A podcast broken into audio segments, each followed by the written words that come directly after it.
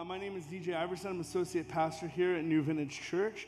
I just want to say thank you for joining us, whether you're watching online or whether you're here in person or watching later this week. Uh, we are blessed uh, to be able to worship God together on another beautiful Sunday. Um, it's Mother's Day, a great, yeah, get woo for the mothers. That's fine. Yeah, go for it. Woo for mothers. Yeah, absolutely. Um, my favorite Mother's Day greeting comes from, uh, actually, from the surprisingly enough, Padres radio announcer. Uh, my favorite uh, Mother's Day greeting is uh, Happy birthday to all the mothers out there. Uh, yeah, you get a dad joke. You're welcome. Uh, no, we, I, I, know Mother's Day is a lot of fun. It can be tricky for some also. I know we have a whole wide range of emotions in here for Mother's Day. Some folks uh, have phenomenal mothers. Um, some folks uh, have lost their mothers or don't have a relationship. Uh, some are desiring to be mothers and aren't able to. Uh, some are able to be mothers and don't desire to. Whatever that is on the spectrum, we hope that uh, you're blessed, um, that you feel uplifted today. Um, and, and, even if, man, if you're a, just a mother figure uh, for some folks, I, I know uh, of a lady who doesn't have any kids of her own, but has probably influenced thousands to be great mothers. And, uh, and, and, so I want to lift, whatever your situation is, I want to lift you up, and I pray that you have a blessed Mother's Day. Uh, I couldn't preach on Mother's Day and not tell a story about my mom. Um, she's been through a lot, obviously. Um, she had a rough time uh, raising me because uh, I'm me. That, that, that's, that's all on me. But um, my, my mom set a good example. I, I wouldn't be in ministry if it weren't for my mom. My mom was a youth pastor uh, without the title. Uh, my mom was, um, she was always adamant. One of the things I appreciate about her, she was always adamant that our house would always have the front door open for our friends. And um, that's not the most glamorous thing necessarily, uh, but it's something that stuck with me. Uh, it's something that I remember. Uh, one of my favorite stories, it's not, I was thinking about this this week. Um, so we're in a series called Even Though. Uh, we're going through the book of Philippians. It's, it's Paul's letter to the Philippians he wrote in jail. And one of the premises that we're kind of, the lens that we're looking through this scripture from, uh, we're going to be in Philippians 2 today. Uh, we're looking through this, this scripture kind of through the lens of even though all this other stuff is going on. Even though there's excuses, even though there's reasons not to, whatever, even though, despite all the things that are going on, here's what we're going to do. And um, I was thinking about one of my favorite stories from my mom. We, um, so we moved to Washington middle of my freshman year. And my senior year, like right before my senior year started, we just started making friends. Um, we had, you know, hanging out with kids, you know, teens coming over and stuff. And we bought a new house right before our senior year. And one of the cool things about our, there were a couple cool things about our, our new house. Uh, one, it was really close to the high school. So uh, for the times when my car broke down, I could walk to high school, which happened a lot more than I'd like to admit. Um, but there's also our house kind of it was close enough where we were like, we could come home at lunch and get back on campus, um, usually in time for second bell. Um, but um, one of the cool things about this house, so it had another living room. Like, we had a, the house we had been renting, like, it had a living room, like the living TV room, living room, TV room, and all that, and kind of. Well, this had another one which is pretty cool. Like, and, and, what I've noticed with most moms, or a lot of moms that I grew up around, you ever notice there's that room in the house like nobody goes in? Like this mom, this is untouchable. Like it actually has white carpet that's clean, right? Like the china's in there. There's a table that uh, you sit around Thanksgiving and pretend like you eat there all year, but like nobody's allowed to go in. Like, like and some of you are like, ah, we've got that room. Like, that's, that's fine. That's cool. We never did. Our house was kind of a like, you're allowed to play ball in the house kind of house growing up. Um, but we never really had like the, like the nice, you can't go in there room. And so when we moved into this new house, and we had this whole new room right in the front of the house to furnish, mom did what, well, what we thought mom was going to do is this is going to be the nice room. We don't go here, white carpet, nice chairs, china, the whole nine. What my mom actually did was went to Costco and bought a ping pong table.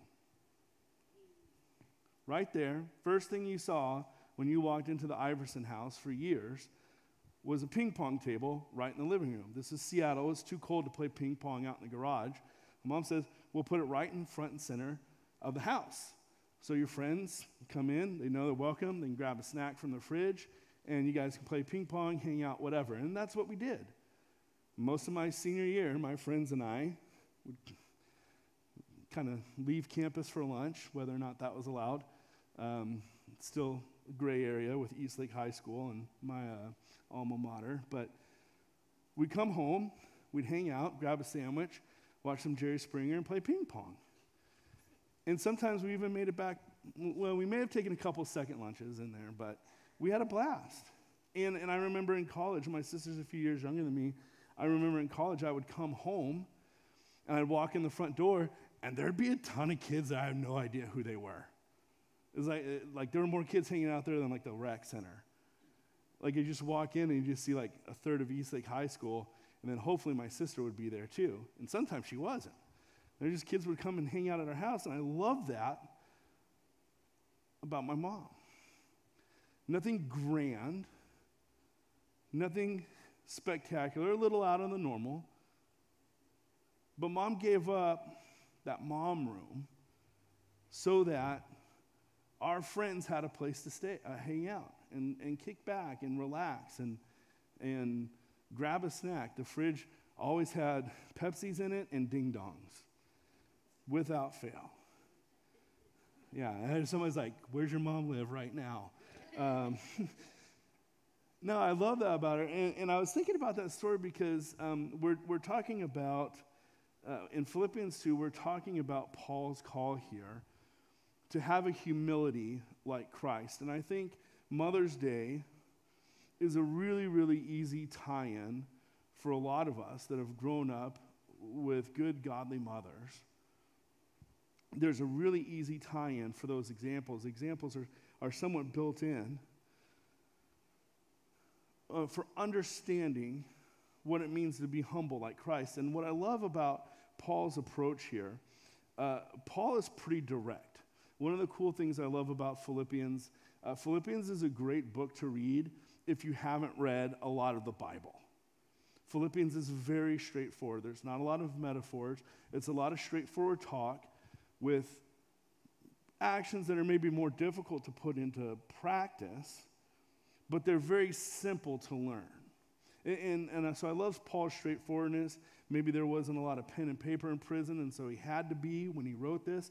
Whatever the reason, um, it's, it's very practical. So let's do this. Let's dive into some scripture here, and let's talk about uh, this call to imitate the humility of Christ. Philippians 2 uh, verse 1 and 2.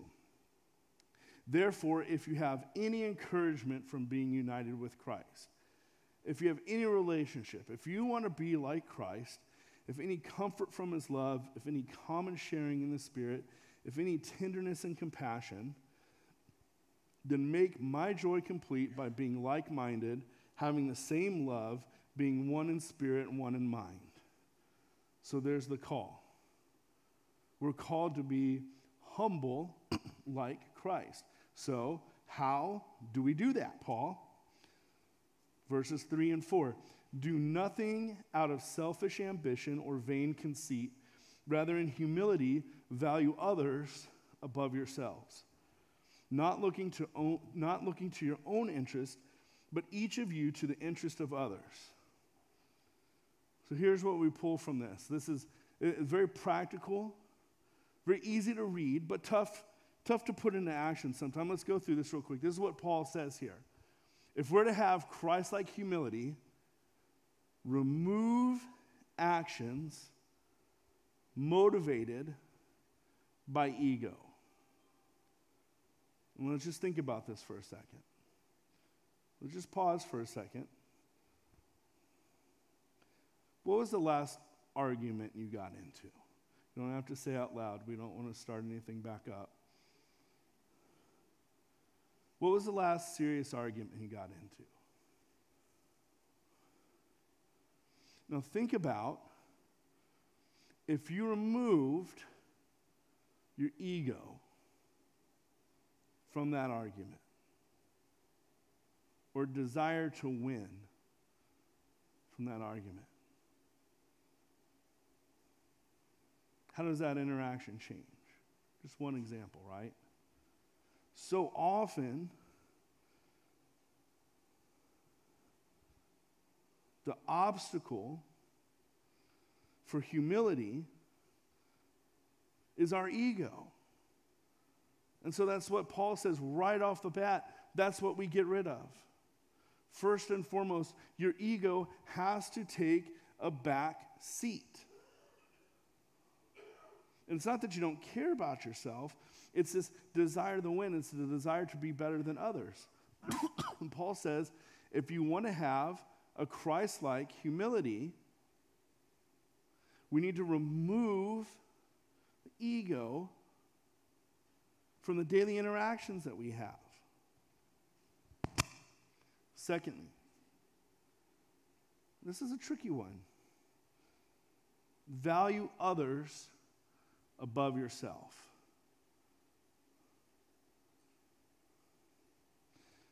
It, it, it's pretty straightforward, it's, it's, it's pretty self explanatory, but let's just pause here and think through this.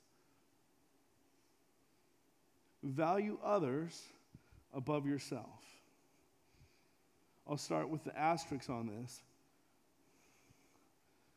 This statement, this call, implies that you have value.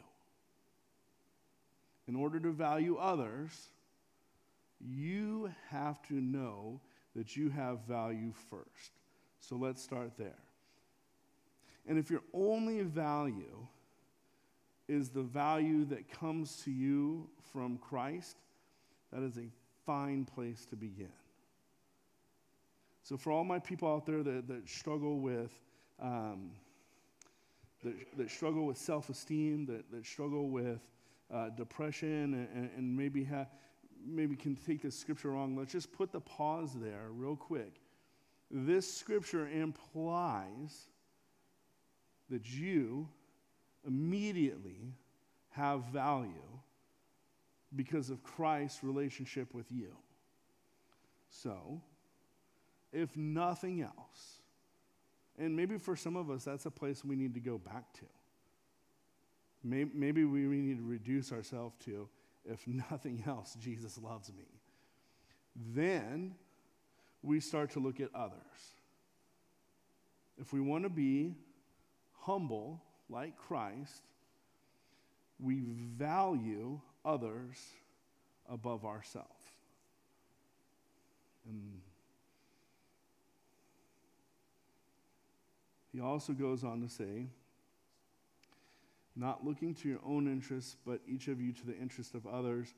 If we want to be humble like Christ, our default becomes the interest of others. And this is pretty, pretty radical teaching. It's radical teaching now. It's certainly countercultural now. In a culture that says, I can do whatever I want as long as it doesn't hurt anybody else. Has anybody heard that before? I can do, you do you, I'll do me, as long as it doesn't hurt anybody else, which is total garbage. None of us live in a vacuum. Jesus is speaking to, to that here. We default first to the interest of others. That's what it means to be humble like Christ. It's not consider, it's not hear, it's beyond that. Our default is we look to the interest of others. I'm awful at this. So you guys are going to have to pick up the slack. We'll just leave that there, right? No, like this is something we all work on together, right? Because this is a tough one. This is this is completely countercultural to what we learn and what we see, right? And it's so easy to get sucked into the worldly mode of this of I got to take care of me and mine, right? We're told that's what you have to do. You take care of yours, I'll take, take care of mine. Well, what happens when those interests no longer align? What happens when there's friction there? What happens when your interests now all of a sudden supersede my comfort?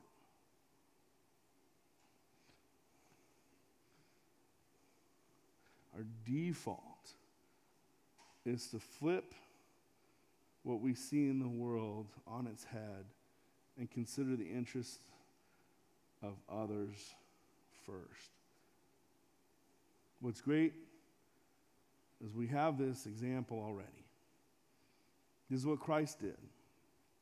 Christ, of course, set the example for us and showed us what Paul is talking about here in this scripture. In Philippians 5, in your relationships with one another, the assumption there is you are not alone in this. What you do affects other people. And your relationships with one another, have the same mindset as Christ Jesus, who, being in very nature God, did not consider equality with God something to be used to his own advantage. If anyone who has ever walked this earth had a reason to have an ego, it's Jesus Christ. Can I get an amen?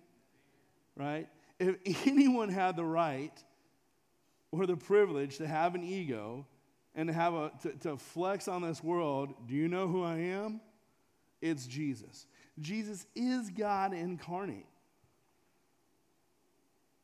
But he didn't use it to his own advantage. That's what the passage said. He gave up his place with God. He gave up his likeness with God to be here, to humble himself, to be with us. And, to me, uh, to be honest, I, I lose the strength of that sometimes. I, I lose the power of that sometimes. I, I think sometimes um, I get a little too friendly with Jesus and I forget who I'm talking to. Does that make sense? Does anybody else feel that way? Like, I, I get really buddy buddy with Jesus sometimes, and, and sometimes I forget he's kind of a big deal.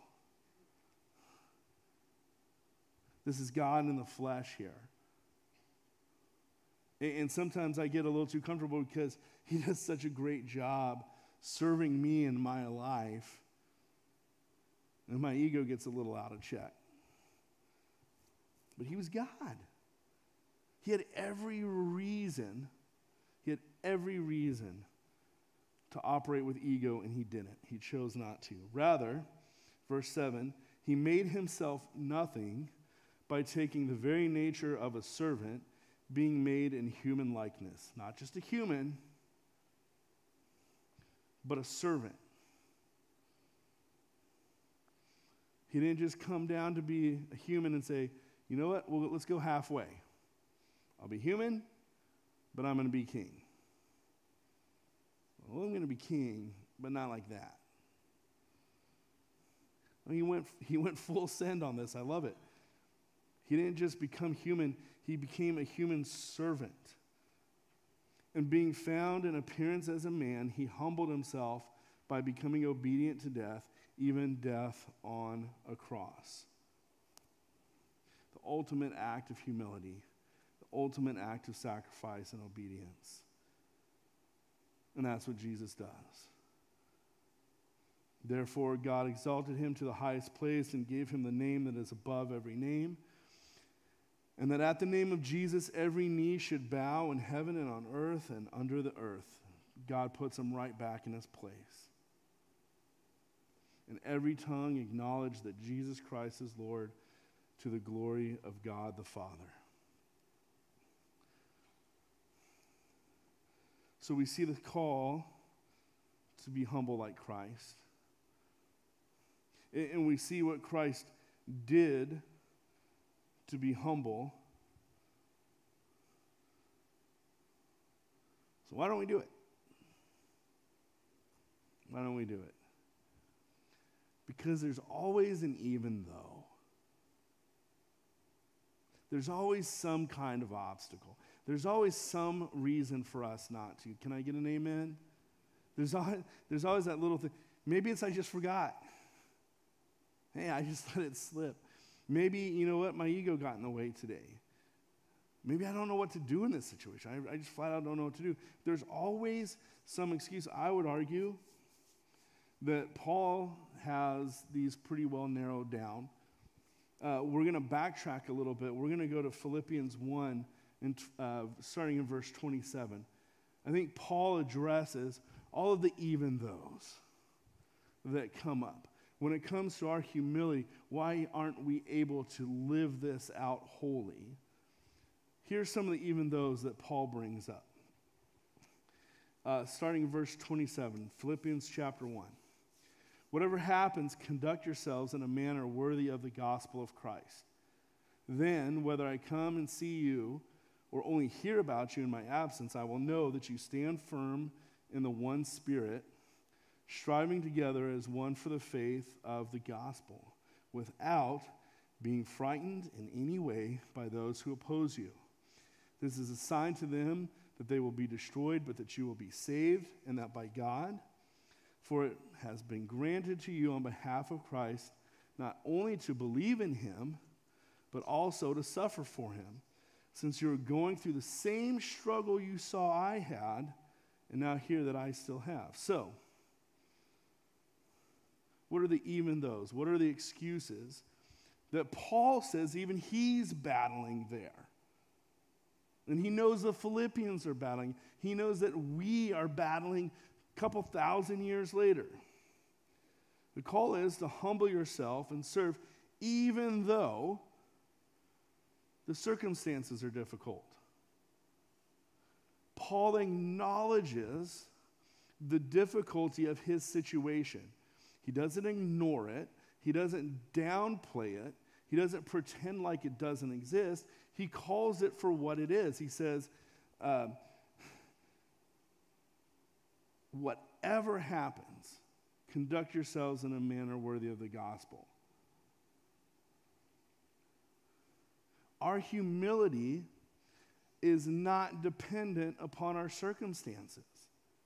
The circumstances will never be perfect. The circumstances will never be ideal.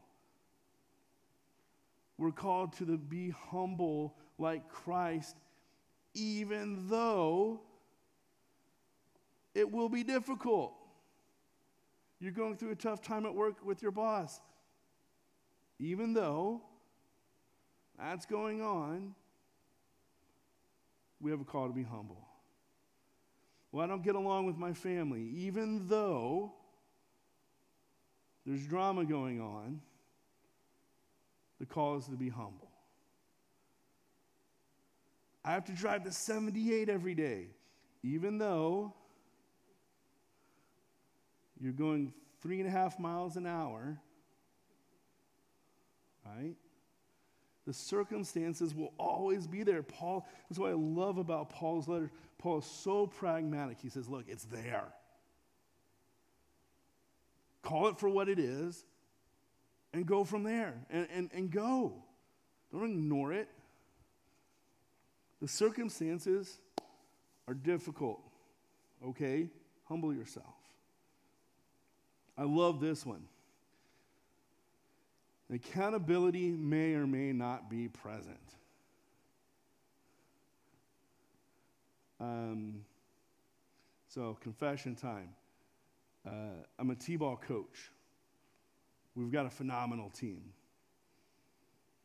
It's a lot easier to be humble about that when all the parents are there watching and all the kids are there. And then when it's just me like bragging like bragging to my friends like how awesome our team is. It's a small one, but it's real. Right? Sometimes our humility is actually easier when others are around.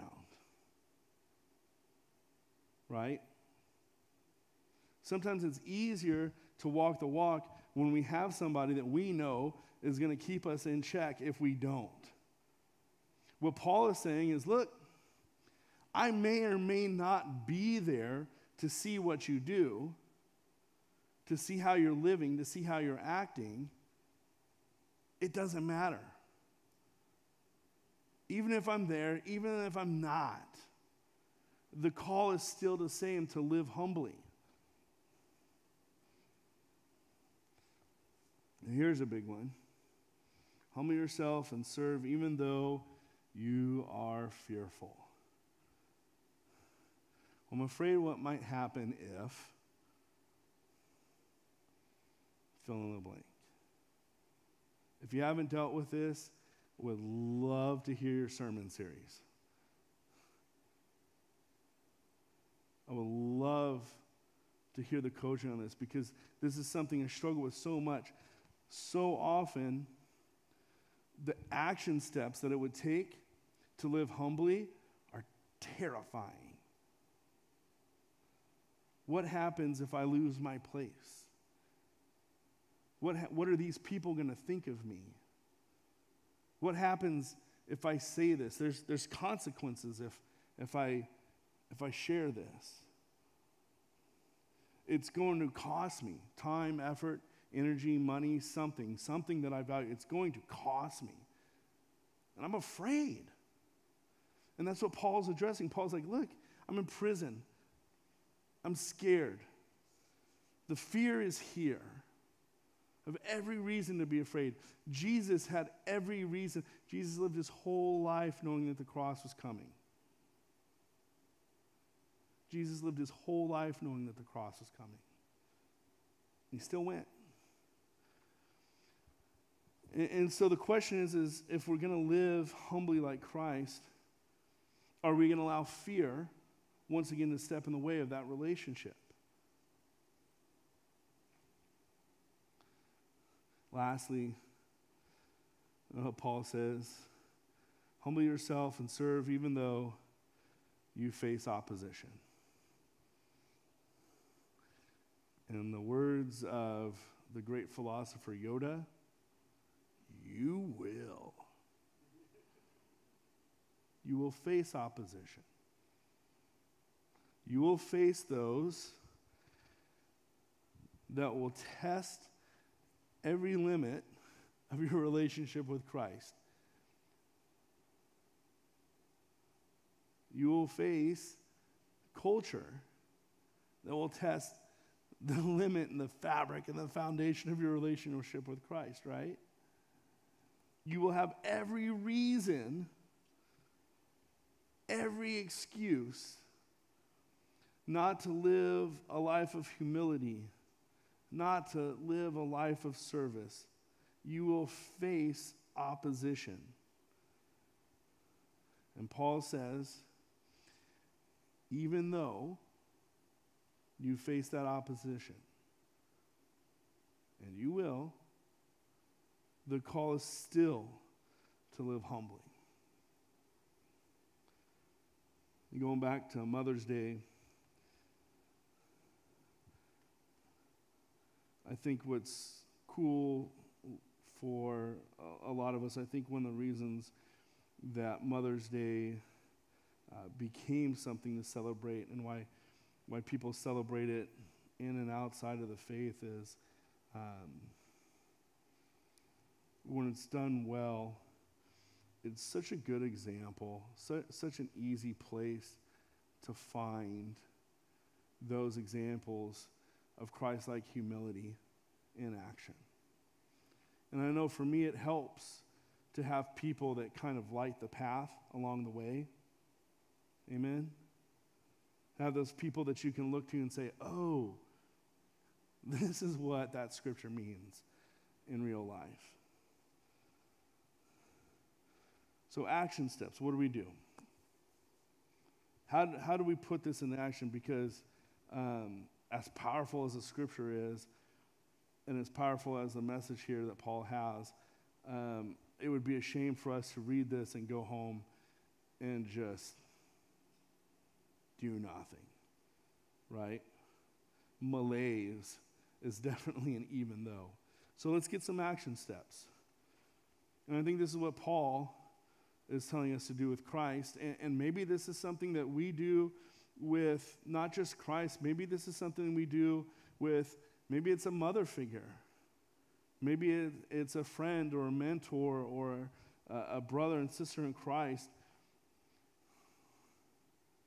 Watch those who humbly serve. If I was going to add anything, I'd say watch for those. Watch those who serve. Find the people in your life that help you put a little bit of imagery of Christ like humility together, right? There, there are people that I know, my mom, fortunately being one of them, there are people that I know that are my examples of being humble. I watch what they do. Oh, that's how you handle that situation. Second, imitate those who humbly serve. I like what that person is doing. I like where their life is going. I like the Jesus that I see in their life. So I'm going to go do what they do. I'm going to put into action the things that they're putting into action. And if I'm not sure where to, uh, this is a great step, especially if you don't know where to start. If you see somebody that you love, that you know has a great faith, just start doing what they do. What is it that they do that helps them be like Jesus? And that's a great foot in the door for developing our own relationship or following Jesus. And thank those who humbly serve. Last but not least, thank those who humbly serve. Um, cool part of Mother's Day uh, I always thank my mom. I thank my wife. My wife is a beautiful, humble servant uh, to our boys, to me, uh, to our family, to our church community. My sister is a humble servant um, as a mom. There are other mother figures in my life. Uh, my best friends' parents have served in that capacity. Uh, families that mentored me in college. Um, what a great, what a great reminder today to say thank you to those. Maybe it's a friend that's just an awesome mom. Maybe it doesn't even have to be a mom. This is this is something that applies across the board. Watch those who humbly serve, imitate those who humbly serve, and thank those who humbly serve.